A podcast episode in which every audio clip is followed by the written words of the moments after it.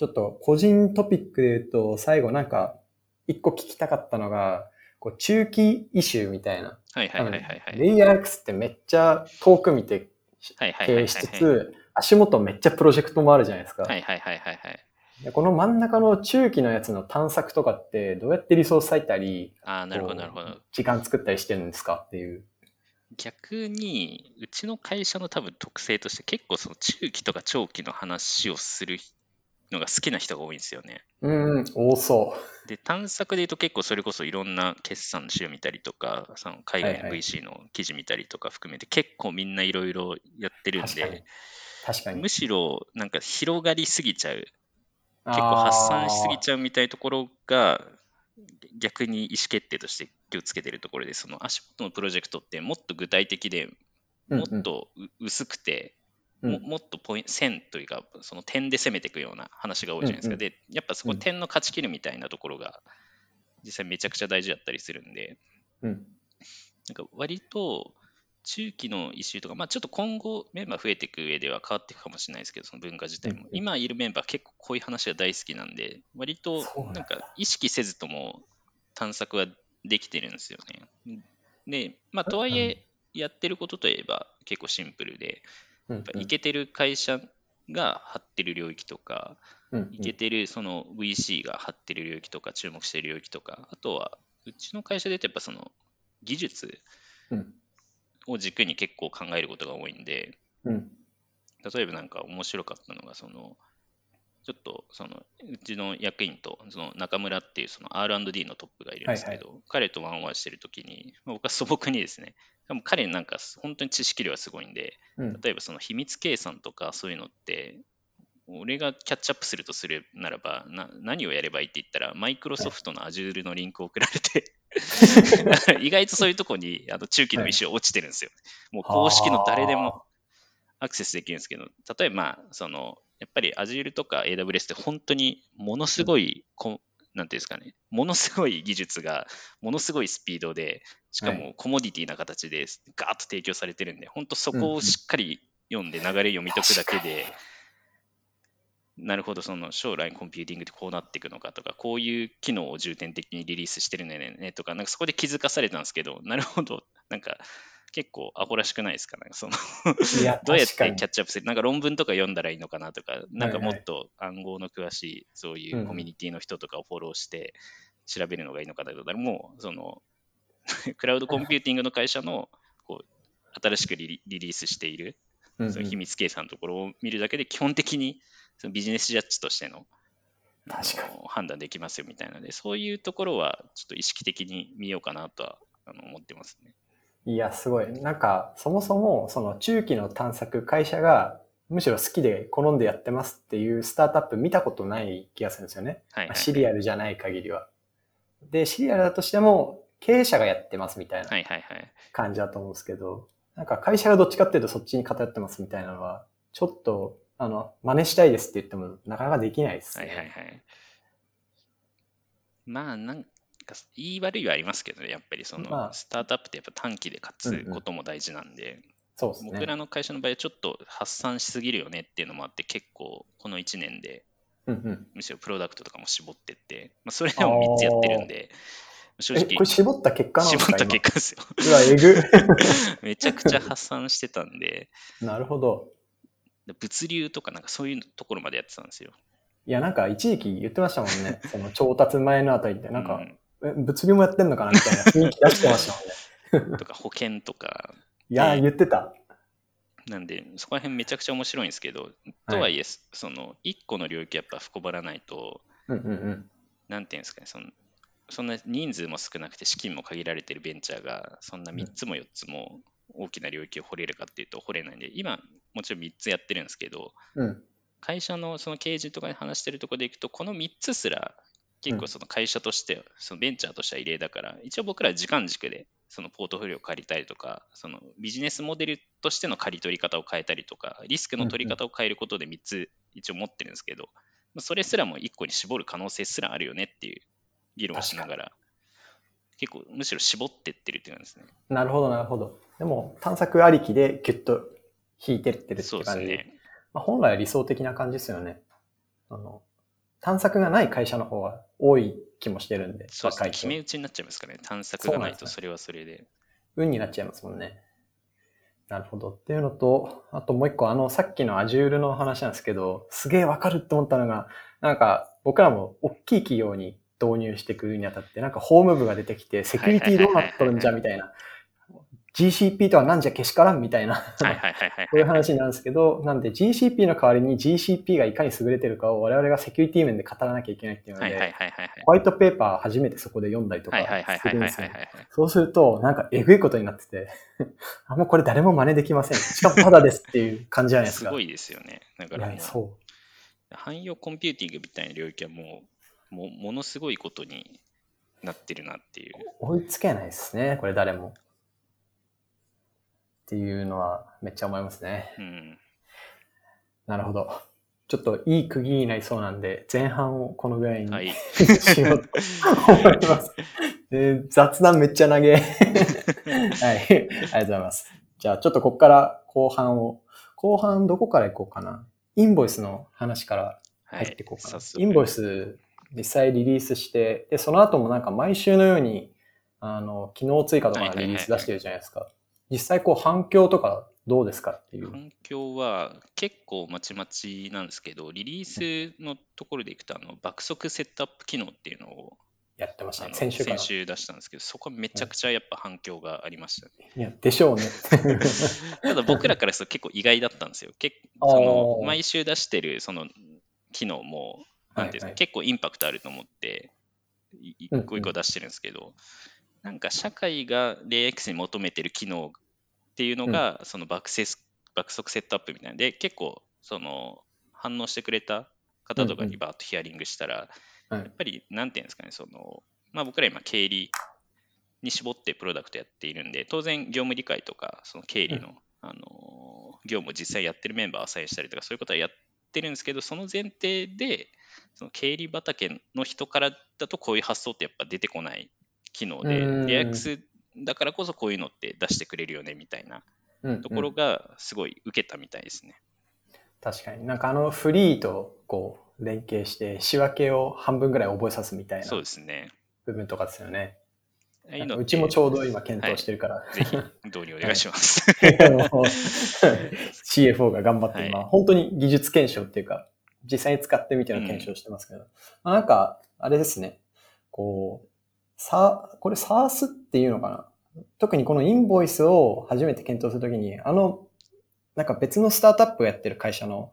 スイープでしたっけ？はいはいはいもう。実際にこう導入、同時に検討したんですよね。なんですけど、こうリソースの差が明確だなと思って。なるほどなるほど。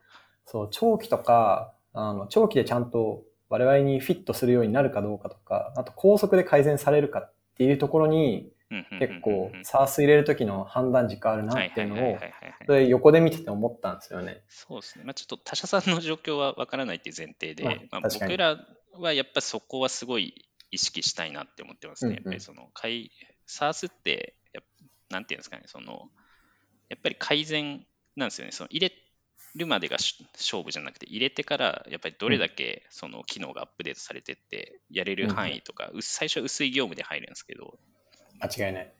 どんどんどんどんその領域を広げていって、で、やっぱりそこを支える、そのキャッシュフローとかをビジネスモデルとかも含めて、うんうん。なんていうんですかね、その、プロプロダクトって僕らよく言うんですけど、その、なんていうんですかね、プロセス自体がプロダクトというか、確かに。本当マーケティング、はい、うんししてきて、ちゃんとそれを業務フローコンサルもできた上でオンボーディングできてとか、うんうん。そそういった、じゃあ実際乗ってからじゃ改善されないんですかっていうと、乗ってからも定期的にちゃんと顧客ヒアリングとか、まあ、定量的なデータとかも見ながら、ここってもっと改善できるよねみたいなところをアップデートしてって、デリバーするみたいな、なんかそういうプロセス全体がやっぱプロダクトだなっていうのが、こう。改めて。で、まあ、これって 2C プロダクト、グノシーやってた時とあんま変わんないなと思っていて、やっぱ出してからが本番とか、ユーザーが使い始めてからが本番っていう感覚で、アルゴリズムのアップデートとか、機能のアップデートとかもずっと継続的にやってて、そこが価値を高めてったと思ってるんで、そういう意味ではあの変わらないなっていうのと、ただプロセス全体の中に結構、なんていうんですかね、ヒューマンタッチな部分が結構入ってくるんで、営業とかカ。スタマーサポートとか、そういうところはあの全然違って面白いなっていうところであります。ああ、確かに 2C だと結構機械でそれが担ってる部分いっそうですね。テぱいありックますもんね。タッチでそこをなんとかしよう。その代わり大量のユーザーを相手にできるみたいな。うんうんうんうん。これヒューマンタッチなのは、もしかしたらあれですか？初めて、初めてっていうか、まあ、広告営業みたいなところでやってはいたんですけど、はいはい。どっちかっていうと、広告営業自体も僕がやってたっていうよりは結構その指揮する人間がいて、割とその任せてるみたいな。うんう別に広告営業できないんで できる人に役になってもらってて、でまあもちろんその数値の管理とか事業計画作るとか当然一緒にやってたんですけど、うんなんか具体的になるほどこうやって業務としてこう回すんだっていうのは確かに初めてかもしれないですね。なるほど。だって、フッキさんがね、正直セールスも僕分かんないんで、もうだからもうセールス分かる人今雇ってってますけどね。あの、当然のプロセスですね。えでも一周目はやっぱやってみたみたいなとこあやっるんですか？てみましたね。ちょっと営業マンとしてそれはやっぱ気づきも結構あったんですか？めちゃくちゃありましたね。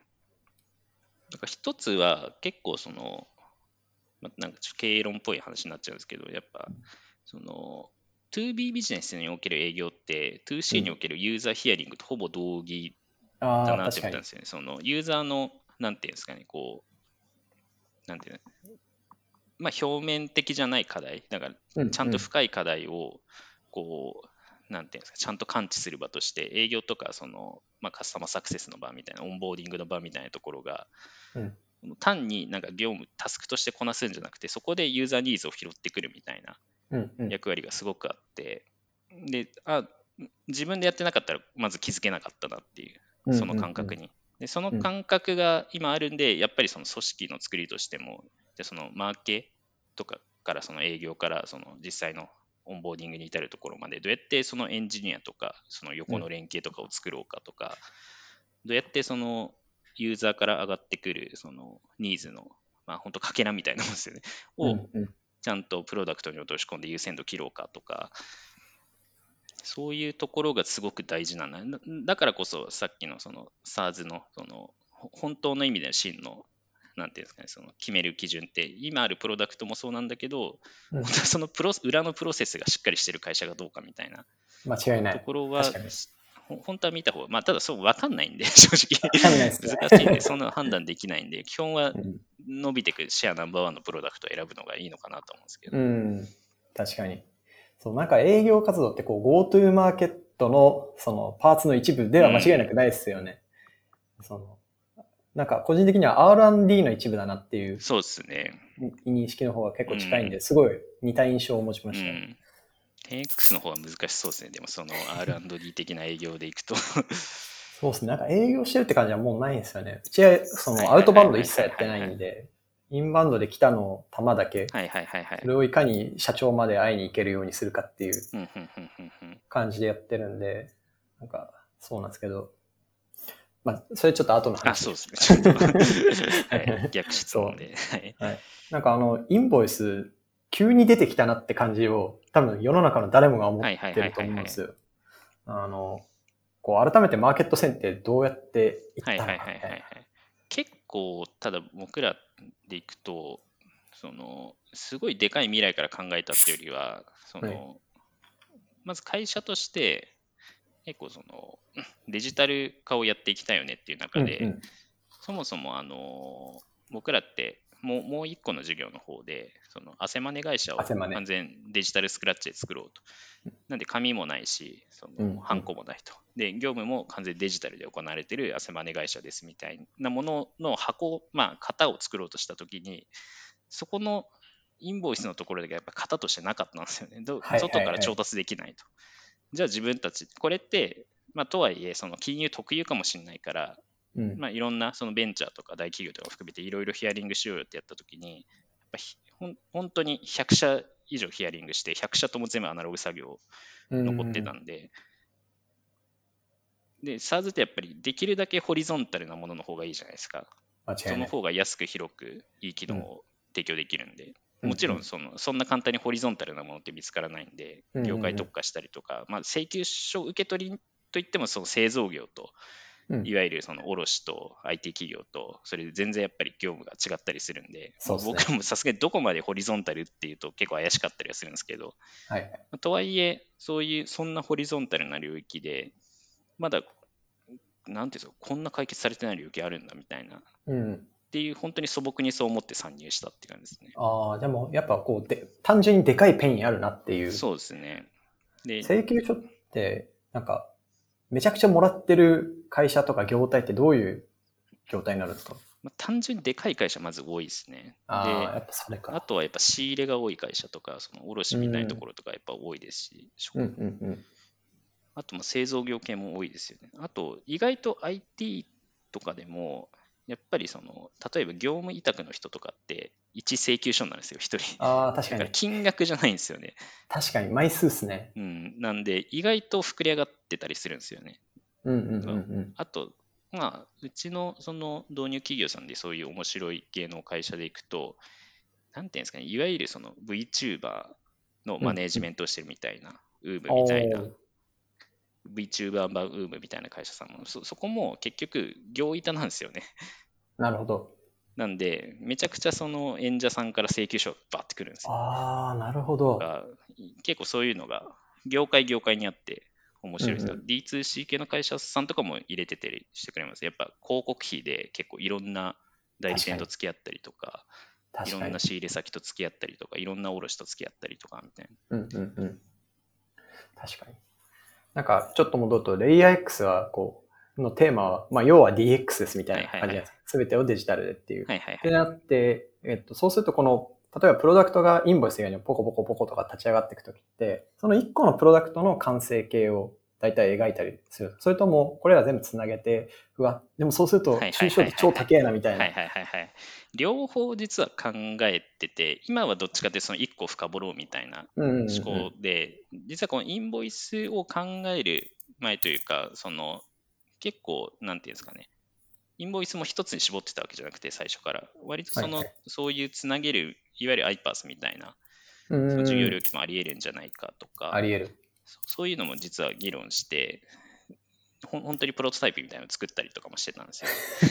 それがえぐいな。なんかまず作っちゃうからな、この人たち。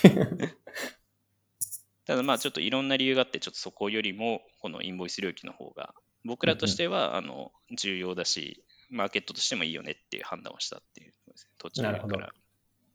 ただ当然その SARS がつながっていくとか、いろんやっぱりそのいろんなタスクを深く解いているものがデジタルでつながっていくって未来は確実に来るので、うんうん。まあその横に僕らが広げていくのか、とはいえインボイスの領域一つとっても、もっと全然やれることいっぱいあって、確かに。やっぱそこはそこで深掘っていくっていう方を今はまあ優先してるって感じですかね。うんうんうん。確かにな。なんか、小売さんと話してると、まあなんか、小売の問題も出てくるんですけど、その、えー小売って人をめちゃくちゃ抱える業態なんで、うん、例えばその請求書の領域でも、掛け売りとか、はいそのはいはい。はい売りの仕方が全然違って、はいはい。請求書出てくるタイミングが全然違って、で、枚数膨大っていうはい話もはいはい。僕らにいただくし、あと、300人毎月入社して250人辞めるみたいな世界なんですよ。はいはいはいはいはい。で、それを未だに手で紙で管理してはいます。はいはいはいはい。あのスマート HR 入れたらええやんはいはいはいみたいなのが普通に残ってるんで、やっぱこういう人たちのためにもまあガンガン入っていってほしいなっていううんお気持ちがありますね。全然残ってんだなっていうのを。ああ、そういう視点でいくと、あれかもしれないですね。10X 自体は、その、自社で作ろうが他社の製品を持ってこようが、ある種その小売業界の、その、うん新しい、まあ、SI って言っちゃうと、なんか、あれですけど、はいはい。SI 機能を果たす会社ですよね。あの最終的には多分そこまで行くんじゃないかなっていう。うん僕も SI 機能は、SI あのビジネスモデルはもうすでに崩壊してると思ってるんですけど、SI 機能は、とかコンサル機能みたいなのは絶対必要なんで、誰かが担うようになると思ってるんですよね。いやそうですね。役割なんで、うん。ソリューションをどうやってそのつ提供するかっていう、作るかどうかは別に誰でもよくって、提供するかっていうのは、なんか誰かがやんないとう、ん。臨月型のビジネスモデルっていうのが SIR だと思われているのが今って感じですもんね。けど、ね実はそれは単にビジネスモデルの話で、SARS も別に、なんていうんですかね、さみんな月額課金サブスクって思ってるんですけど、うんうん別にそうじゃない SARS ってあるじゃん。ベースとかってそうじゃないですか。別に月、うん。確かに。トランザクション型じゃないですか。うんうんうん。ほとんどの収入が。でも、なんていうんですか、あれは SARS だと思いますし、僕は。うん。そうですね。なんか顧客の価値とコストがひこう、線形になるとういうか、ん。まあ、そういう状態でヘルシーなものが作れれば、うんね、何でもいいんですよね。確かにな。なんか、インボイス、この先どうなるんですかっていうはいはいはいはい。お話を伺ってもいいですか？そうですね。まあ、今って、こう、どっちかっていうと、その、請求書っていうものがある前提の、うんなんていうんですかね。ただ、そこってやっぱり世の中の請求書っていうものはなくならないよねっていう前提で、うんうん。なんですか、その OCR の機能とかも含めて、どっちかっていうと滑らかにする、薄く入るみたいな思想で結構作ってるんですよね。ただうんう、ん最終的には請求書をなくしたいんですよ、やっぱり。いや、本当にだって。請求書って請求データを紙に打ち込んだものなんで、うんむしろそのデジタル世界での自然な流れで言うと、 contract があって、まあはいはいはい。何でもいいですけど、 contract って言わなくてもいいですけど、それを、んなんか請求を、その、なんていうんですかね、こう合意したな何かしらのプログラムの集合体があって、でそこにデータが投げ込まれれば自然と処理されるっていう方が自然だと思うんですよね。確かに。で例えばその、なんていうんですかね、今、今時ですよ、そのインターネットに記事を投稿しようみたいな時に、わざわざこう紙でですね、こう打ってから ワードプレスに再入稿するとかしないじゃないですか。直接ワードプレスで打つわけじゃないですか。はいはい。そっちの方が自然じゃないですか。で、それが今、なんならそのいろんなセンサーとかで機械が、例えば、じゃあその野球の速報を取ってきて、機械がある程度入力補助した上で、最後人間が目でチェックして、ちょっと編集して投稿しますとか、そうそういうのがデジタルの自然な流れじゃないですか。うんうんうんうん。請求書って真逆のことをやってるんで、確かに。むしろもっとデジタルに補助させてとか、はいはい。データのやり取りだけに書いてとか、もう直接そこの請求っていうやり取りがシステムに乗るようにとか、そう考える方が自然なんですよね。確かに。ただ、そうなってないんで、やっぱそこまでややりきっていきたいなっていう。